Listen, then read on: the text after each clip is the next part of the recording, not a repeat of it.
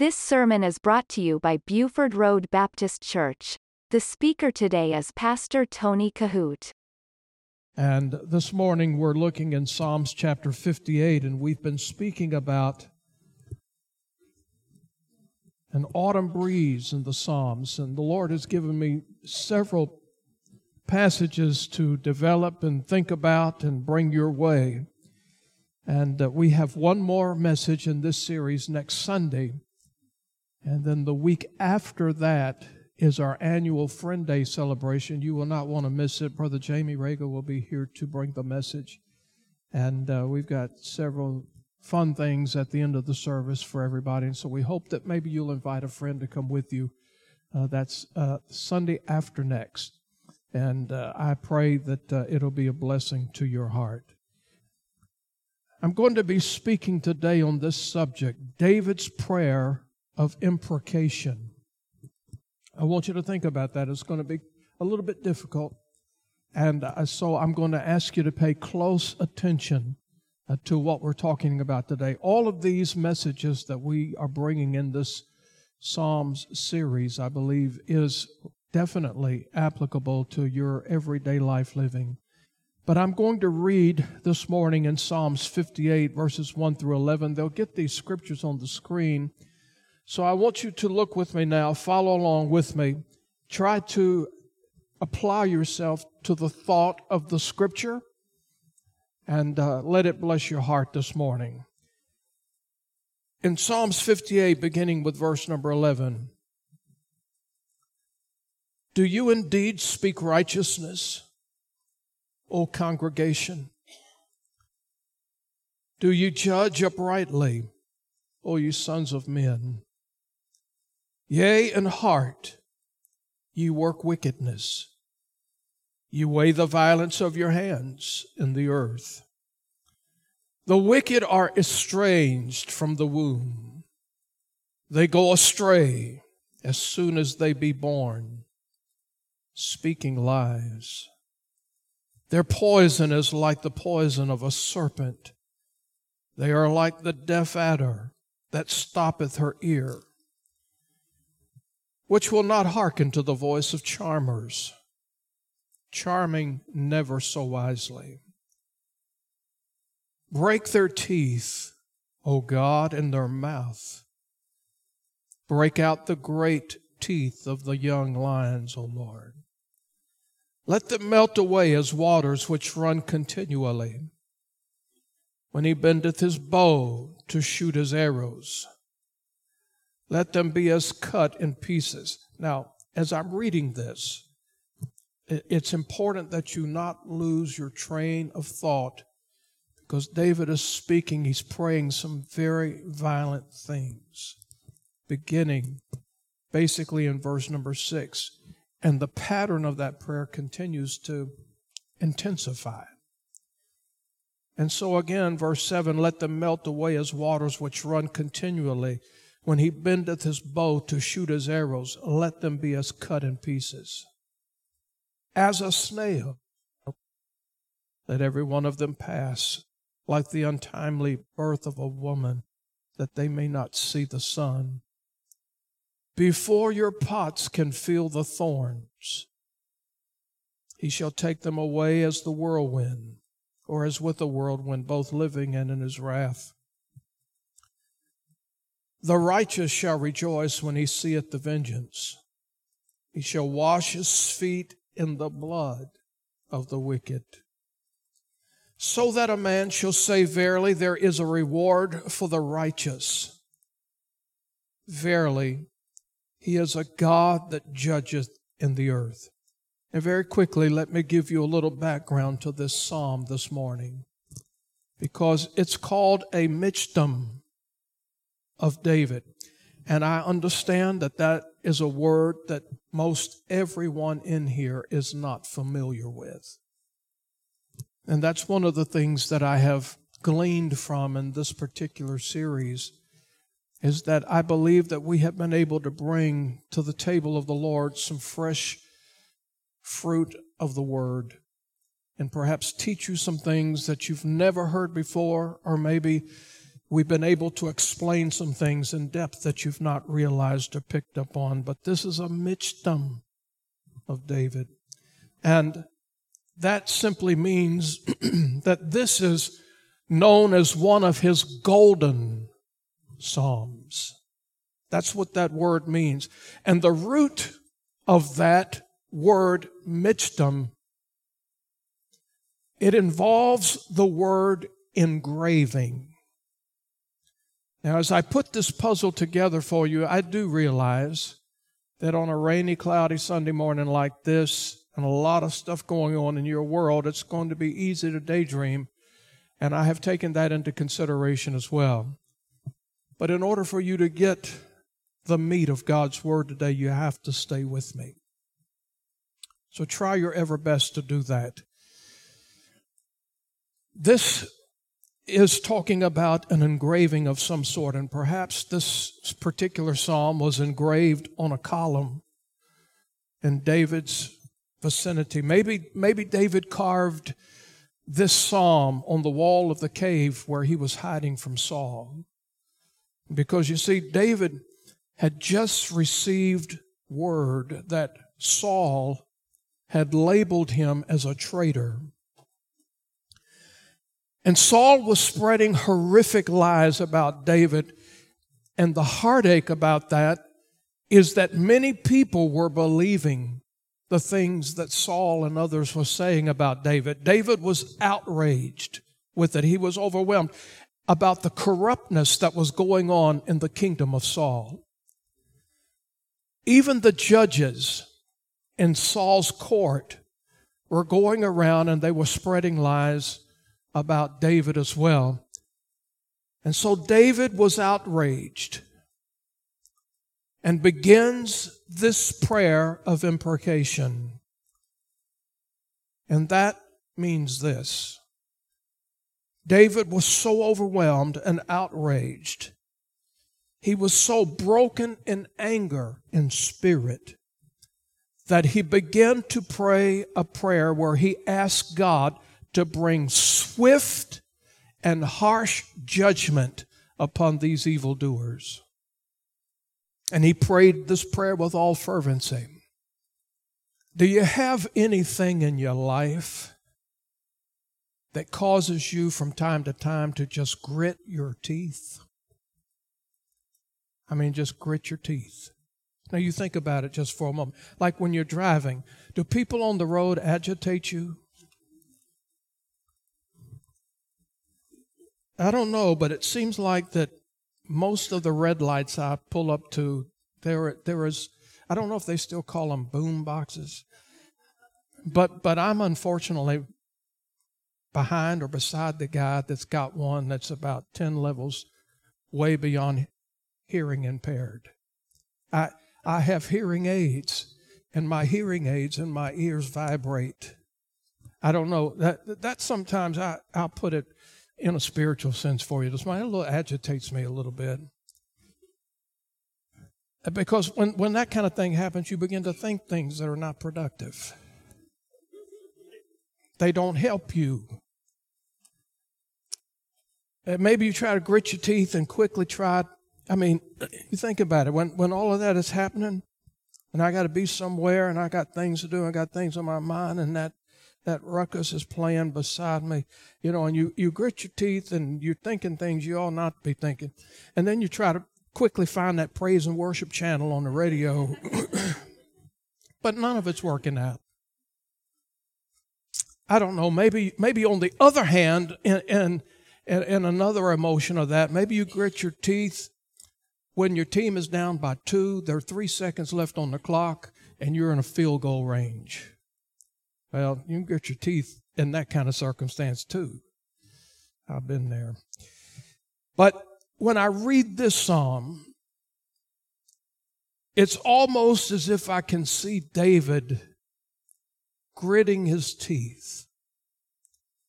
And he's not doing it in a casual or a light display of an emotion. This man is completely broken and he's overwhelmed. He's, he's highly agitated. And this agitate mode that he's in, it has brought him to a level of anger almost beyond his ability to control it. He is so emotionally captivated by what's going on around him because Saul is spreading lies about him. Saul is after his life. Saul has labeled him as a rebel and a traitor. But it's not just Saul. Saul has also convinced his judges and his government to turn against David.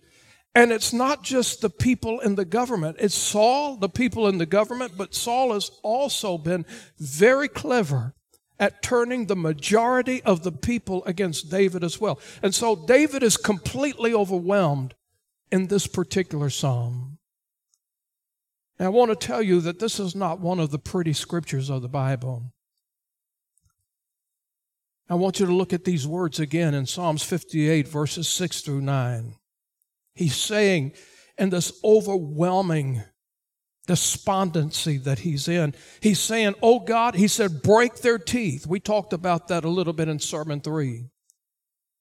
Oh God, he, break their teeth in their mouth. Break out the great teeth of the young lions, O Lord. Let them melt away as waters which run continually. When he bendeth his bow to shoot his arrows, let them be as cut in pieces. As a snail which melted, let every one of them pass away, like the untimely birth of a woman, that they may not see the sun. And so, when you read a passage like this, coming from a person that you know the scripture says was a man after God's own heart, when you read a passage like this and you, and you put yourself in this dilemma that's, that David is in, and he's beginning to pray these these violent words. And he's asking Jehovah God to run to his rescue, but not lead him beside green pastures. He's asking God, I need you to show up, God, in wrath and vengeance. And I want you to whip the living daylights out of these people. And I want you to do it in a violent way. And somebody might read the scripture and say, wow, that's, that's terrible. That's awful. Or that's not very godlike. Why would, why would a man after God's own heart pray those kind of words? What's wrong with David?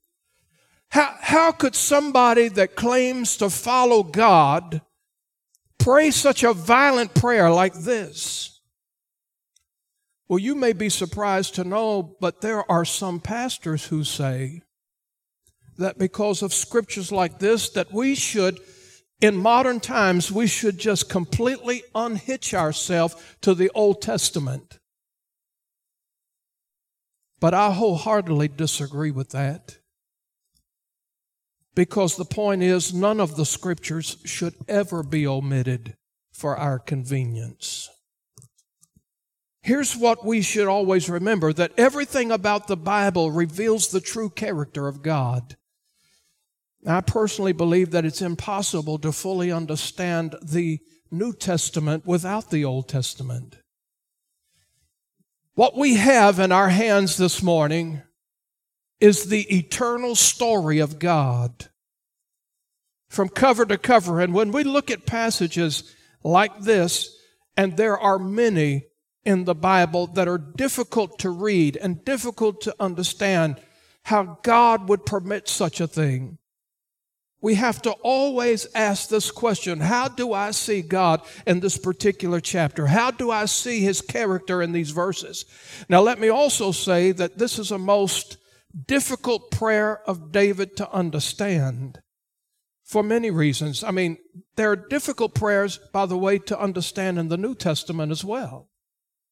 This one right here surely brings us to a place of how could David pray such a prayer?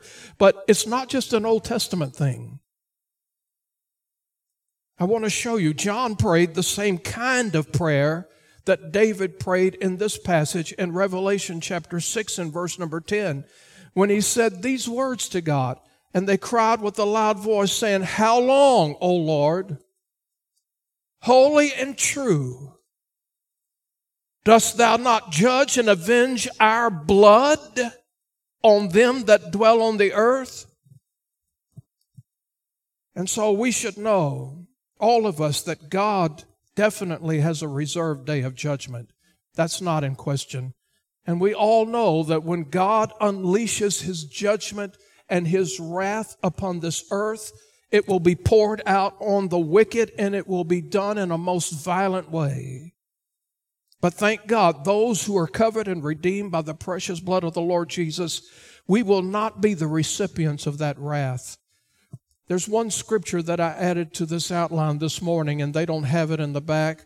But I'd like for you, if you're writing in your Bible or you're writing on the outline, make a notation of this one scripture in Romans chapter 5 and verse number 9. This is a good place to insert this scripture. The Apostle Paul said, Much more than being now justified by his blood, we shall be saved from the wrath through him. And thank God, as believers, we will be spared. We will be saved from the wrath, the violent wrath of God that will be unleashed on this wicked world. So when we read passages like this in the Psalm, and because of God's wrath to come, we have to firmly get in our mind this that God is not kind of holy. He's not halfway holy, or He's not holy on days that He wants to be holy. But you have to remember this God is always holy. And His holiness supersedes and overshadows every single thing about us. Scriptures like this helps us to be reminded of the very mission of God to begin with. Why He sent Jesus. Because in the very beginning, God did not intend for things to be this way. But because sin intruded on His creation, God has to deal with it. And in this particular psalm, David has three different audiences that he's speaking to. As he's writing and he's switching back and forth between a couple of them, but let me show you what I mean. He first addresses the wicked in this passage. Then he addresses the reader and he gives more information about the wicked. And then he turns to God and he asks God to intervene. And so then he goes back to the reader. I want you to look at verses 1 and 2 again in Psalms 58. Do you indeed speak righteousness, O congregation? Do you judge uprightly, O you sons of men? Yea, in heart you work wickedness. You weigh the violence of your hands in the earth. And so after reading these verses, if you haven't seen it by now, David is firmly gritting his teeth. He's firmly agitated. And as I read, I can tell he's swelling with anger. He's disturbed at the wicked and he's infuriated at the people who are in a position of power, who are distorting and corrupting justice and truth. People who are using their position to step on the heads of the righteous and the innocent. Now, you may not be aware, but listen carefully. But in the minor prophets of the scripture, they also write about these particular things. By the way, there are 12 minor prophets in the Word, and there are four major prophets. And the difference in them, for example, is in the length of the book and certainly not the significance. But the minor prophets speak about the issues in this passage that David is talking about. And I want to share with you four things we learn from David's prayer.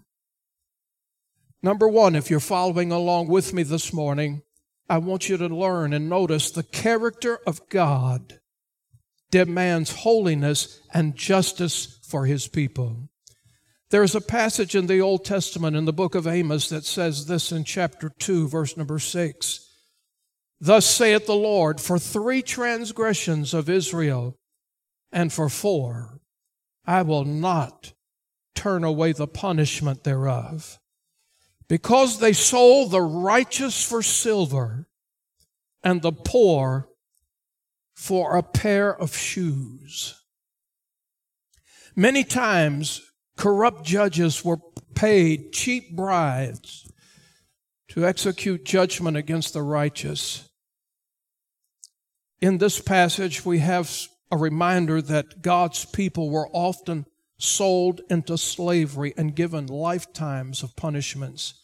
And because of that, God said in His Word, He said, because your hearts are so corrupt and your hearts are so wicked, and because you practice so many injustices, He said, I cannot accept any form or any kind of worship from you. Because God's holiness, His character demands holiness. And so David now turns his attention to the reader and he writes this in verses 3 through 5. He says, The wicked are estranged from the womb they go astray as soon as they are born, speaking lies. Their poison is like the poison of a serpent. They are like the deaf adder that stoppeth her ear, which will not hearken to the voice of charmers, charming never so wisely. And I think that David is describing a very dark point not just for the passage and not just for the people that he's writing to of his day, but in all actuality, David is describing a very dark point for most of us, many of us today. It's something that we do not want to acknowledge, but I think coming from God's word this morning, we all need to perk up and give heed to it.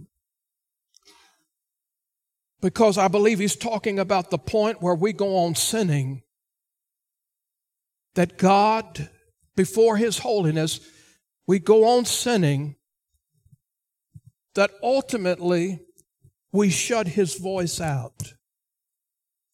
If we're not careful, we all can find ourselves in that spot where we know the difference between right and wrong. And we know when God speaks, if we are a believer, and when He speaks, we continue to go on sinning and shut his voice completely off. We shut the Holy Spirit out where we no longer, yes, as a believer, where we no longer want to hear him speak, where we no longer want to hear what he has to say. And I caution you today because when that happens, it will affect how we change the character of our living. As a believer, if we know the difference between right and wrong, and we know God's word or God's spirit is convicting our hearts of the wrong where we're at, and we choose to shut out the voice of God and not give heed to the voice of God, I promise you that when we get in a state like this, it will change the character of who you are. And if we get to that place, and there's probably been moments in our lives where we have been dangerously close to that point or that place, this is what we need to realize. If that happens in our life, if we allow ourselves to get that low, and we're saying, Yes, God, I know this is wrong, but you know what? I'm getting too much fun and too much pleasure out of this. I know it's wrong and I know I ought not to do it. And when I finish doing it, I'll ask you to forgive me. But God, it's something that I just can't stop. I hear you. I know it's right. I know it's wrong, but I'm going to continue to do it anyway.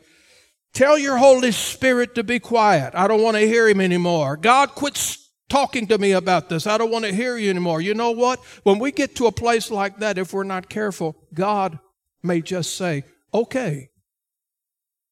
If you don't want to listen to me, if you don't want to listen to my spirit, then I'm going to stop talking to you. And we all need to know that that's a very dangerous place and a situation to be in. I think that most of us, in a very simple state, would say, when God's Word begins to speak to us and His Holy Spirit begins to speak to us, and the power of God begins to speak to us, and He's saying, This is wrong. This is not right. You need to stop. If you don't stop, you're in a very dangerous place. And if you continue, you're going to fall off a cliff that you cannot be retrieved from.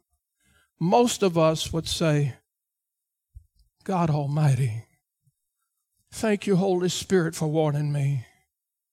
The pleasures of sin for a season is not worth that cliff that I cannot be retrieved. God, in Jesus' name, thank you for talking to me. But I will tell you that ignoring him has serious consequences. Paul said it this way in Romans chapter 1, verse 28 through 32. Even as they did not like to retain God in their knowledge, God gave them over to a reprobate mind to do those things which are not convenient being filled with all unrighteousness, fornication, wickedness, covetousness, maliciousness, full of envy, murder, debate, deceit, malignity, whispers, backbiters, haters of God, despiteful, proud, boasters, inventors of evil things, disobedient to parents, without understanding, covenant breakers, without natural affection, implacable, unmerciful, who knowing the judgment of God that they which commit such things are worthy of death, not only the same, but have pleasure in them that do them. So again, that's a very dangerous place to be. Very dangerous. Paul explains the catastrophic result when we shut off the voice of God in our lives and say, I do not want to listen to you, Holy Spirit. Some of us may be very close to that place today, dangerously close to the place where the Spirit of God is just about ready to say, okay, fine, you do it anyway where God lifts the restraint of His Holy Spirit and says, I'm going to turn you over to the depraved mind that you're chasing. What we have to be reminded of is this number two is that sin continuously deceives our heart away from God. Sin always has a way to move us one step away at a time from His voice. You see, if we're not careful, we're going to get ourselves so caught up in sin that we're not even capable of seeing the dangers anymore. We're just wandering through life like a, a blind man with no sense. All the while, as a professing believer, we, we claim to know the Spirit of God. But when we shut Him off too many times, we are dangerously close of Him saying, have your way, where he quits warning us about the cliff. I was reading a story several years ago about a king in a far distant land. And through his many travels, he found the love of his life. She herself lived in a far distant land. And he wanted to bring her to his palace. He wanted to make her his queen. And so he began to call in some of the most gifted and talented people in his kingdom who could drive a chariot at long distances. And the king said to these people that he was interviewing for the job because he knew that the, the road to go get her was very treacherous, very dangerous. Not only was it far, it was going to take a lot of endurance. But the road was rocky. And in several places, there were sharp cliffs and turns along the way. And so the king, he had sent out a proclamation and he said to these particular men who were interviewing for the job, he began to tell a story. She lives in a far distant land. The road is going to take a lot of endurance. And there's some treacherous places in the journey. And the king says to the first one, he finally narrowed it down to three drivers. He called in the first one and he said, Sir, give me your credentials and tell me how talented you are driving a team of horses and to bring a chariot across a vast and vigorous land. And he began to say all of his credentials, and the king said, I have one question for you, sir. He said, I want to know how far you can take that team of horses around the bend how close you can come to the edge of that cliff without being reckless and fall off. And the man chuckled and said, Sir, in all due respect, I've been doing this all of my life. He said, I can take the team of horses in that chariot around that curve so fast. And he said, I can come within a foot. I can control those horses within a foot of going off of that cliff and he said, I can do it with great skill. I've been doing it all my life. I will not let you down. And he said, Thank you, son. And he called in driver two and he said, Now tell me your credentials. And he told him about the same story. The king said his thing about the sharp turns, the vigorous journey. And the man also chuckled and he said, Sir, I heard what he said. But I have a few more years of experience than him. And with all due respect, sir, I can take that team of horses around the curve of that bend and he said, with great skill and with great talent, he said, with great control, he said, I can take that team of horses around that bend and I can come within six inches of that cliff. And he said, I can handle it. He said, there will not be a rock turned over. He said, I'm very skillful. He said, but you can count on me. I will take it within six inches with full control. And the king said, Thank you, son. And he called in driver three. And he said, Sir, tell me your credentials. he said, You know what, sir? He said, I've heard these two guys speak. And he said, I'm going to be honest with you. I, I don't have that much experience. And the king said, Well, but this is the love of my life. This is my soulmate. And I've got to find somebody to go get her. The road is vigorous and treacherous. And he said, There's one particular place where the cliff is steep. I want to know how far you can take this team of horses around the bend without falling off. This guy didn't chuckle.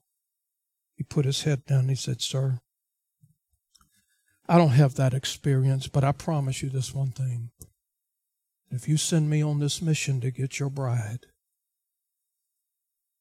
he said, I'm going to stay as far away from that cliff as I possibly can.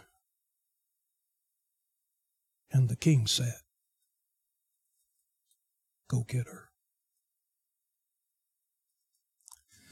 Sometimes we live our lives at such a fast pace and we think, we think we can come up to the edge, we can come up to the line. And all of a sudden, when we're ready, oh, we can back off. Thank you, Jesus. Hallelujah. Fill me with your spirit, God. And then the next time we come just a little bit closer and closer and closer, I will tell you, you will get so far into this that you will not be able to see the dangers of the cliff. And you'll get yourself in a place where you cannot be retrieved. Sin constantly deceives our heart away from God. David's describing a person who has completely turned his voice away from the Lord. And so he's asking God, he is saying this God, these people have. Have wrecked my life. They have overwhelmed me. They have said these things. They're out for my life. Saul's chasing me down. And so he is saying this God, I, I'm just at a place where I cannot I cannot do this anymore. He said, I'm at my breaking point. So he's saying, God, I need you to show up. I need you to do it in a violent way. Let me, let me ask you something this morning as we're talking about this. And think about this. If you're living your life at such a fast and dangerous place and pace, would you really know the voice of the Holy Spirit? I mean, would you really, really know? Because in John 10 27, Jesus said, My sheep hear my voice, and I know them, and they follow me. David prays, he says, God, shatter their teeth and their mouth. Step in, O God, against the behavior of the unrighteous, and he's asking God to do it in the most violent horrendous way. And in verse 6 and 8 again, he says, Break their teeth, O God, in their mouth. Verse 7, let them melt away as waters. Verse 8, as a snail which melteth. I believe David's writing from the tragedy of a broken experience. Number three, and quickly, when God's righteousness intersects with the sin of man, the only option God has is wrath. The only option. In verse 7 and 9, let them melt away as waters which run continually. Verse 8, as a snail which melteth. Number 9, before your pots can feel the thorns, he shall take them away as a whirlwind. And so God's righteousness demands all sin to be defeated. I think in order for us to understand this, we have to stop and think about God's original intent for creation. And it was that we would know Him and that we would enjoy Him and worship Him forever. It was that in every part of us we would walk with Him daily in a very intimate way. However, you know the story. Sin was an intrusion to all of that. And so please listen carefully this morning. Sin doesn't just cause us to act differently. Sin causes us to be different than what God intended for us to be. And can you imagine what a mother of a young child feels in her heart if she were told by a doctor that her young child has a terminal disease? and that that child only had a short time to live, that mother would instantly hate that disease for destroying the life of her child. And if you can comprehend this, God hates sin because of what it's done to his children. In Romans 8:28 the Bible says and we know that all things work together for good to them that love God and who are the called according to his purpose. God had to pour his wrath out on sin. He could not tolerate it and he did it through Jesus. Let me share with you something from the Old Testament here if you'll hang with me just a few more minutes. It goes all the way back to the days of Hezekiah. I want to show you something in God's word. Because Hezekiah, he became king somewhere between the age of 18 and 19 years old, and he was thrown into a terrible position. He, he loved God and he followed God and he wanted to make reforms among all of the people. But in order to do that, he had to cast down and destroy things that even his own father had set up. And then let me fast forward to this about 14 or 15 years. In his late 20s, when we're all full of wisdom, right? The Assyrian army had come to him and they are besieging his city. And the king of Assyria, he begins to taunt Hezekiah. And he says this in 2 Kings 18, verse 28 and 31. They'll get him quickly on the screen for you. Then Rabshakeh stood and cried with a loud voice in the, in the Jews' language and speaking, saying, Hear the word of the great king, the king of Assyria. Thus saith the king, Let not Hezekiah deceive you, for he shall not be able to deliver you out of his hand, neither let Hezekiah make you trust in the Lord. Saying, The Lord shall surely deliver us, and this city shall not be delivered into the hand of the king of Assyria. Hearken not unto Hezekiah, for thus saith the king of Assyria, Make an agreement with me by a present and come out to me. And then eat ye every man of his own vine, and every one his fig tree, and drink ye every one of the waters of his cistern. Now look at this carefully. The wicked is calling for the righteous to come out to him. That's what this is about. The wicked is saying, Hey, come out to me. Keep in mind, they were wicked and violent people. They were barbarians. In verse 32, until I come and take you away into a land like your own, a land of corn and wine, a land of bread and vineyards, a land of olive oil and honey, that ye may live and not die, and hearken not unto Hezekiah. When he persuaded you, saying, The Lord will deliver us, they said, Listen, don't listen to Hezekiah. He's going to call out to God, but listen, don't pay that any mind. Don't give him any attention. They said, Listen, we're going to give you farms. We're going to feed you well. We'll give you everything that you need, but do not listen to Hezekiah. And in verse 33 and 35, hath any of the gods of the nations delivered at all his land out of the hand of the king of Assyria? Where are the gods of Hamath and of Arpad? Where are the gods of Sepharvaim, Hena, uh, and Ivah? Have they delivered Samaria out of my hand? Who are they among all the gods of the countries that have delivered their country out of my hand? The Lord should deliver Jerusalem out of my hand? Now, here's a picture of the wicked standing outside the gates of, of Israel, and they're taunting the people of God. And when you read the Psalms that we're looking at today, David's crying out and saying, Save me, O God, save me.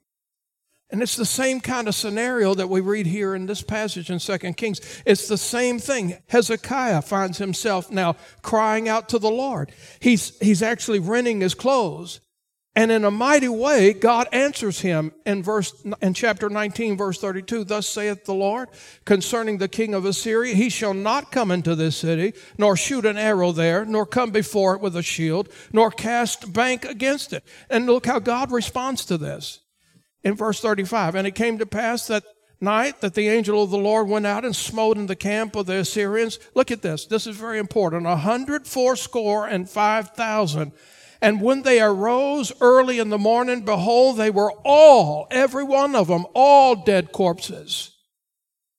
Now, in a passage like this in the Psalms, perhaps someone is tempted to have sympathy for the wicked. My goodness. Maybe there would be even somebody that would call God's character into judgment. One may say, come on now, 185,000 people seems to be quite drastic. There are those who might even say that God took that thing a little bit too far. God shouldn't have done that, but in the story, if we place ourselves outside of those city walls and not on the inside, then that would make us enemies of God. And look what Romans 5:10 says, "For if when we were enemies we were reconciled to God by the death of his son, much more being reconciled we shall be saved by his life. And this is how we all were at some point in our life, every one of us. We were all types of the Assyrian king. We were all taunting at one time the righteous in our lives, but thank God Jesus came to us. And lastly, number four, and I'll call for the musicians to come forward. I want you to see David's confidence in God's judgment. David's confidence in God's judgment in Psalms 58, verse 9 through 11. Before your pots, this is, this is interesting. This, this intrigued me when I studied it. Before your pots can feel the thorns, he shall take them away as a whirlwind, both living and in wrath.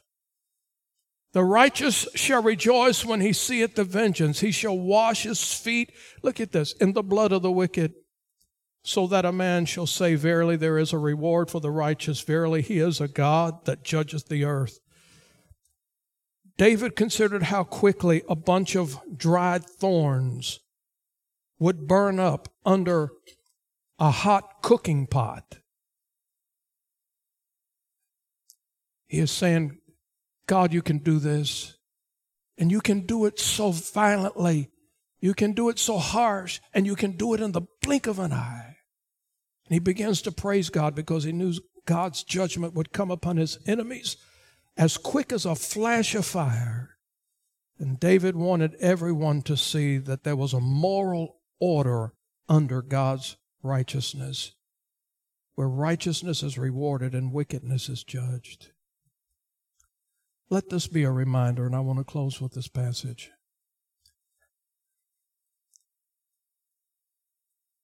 God's righteousness and His holiness will not tolerate sin. It has to be judged, it has to be dealt with.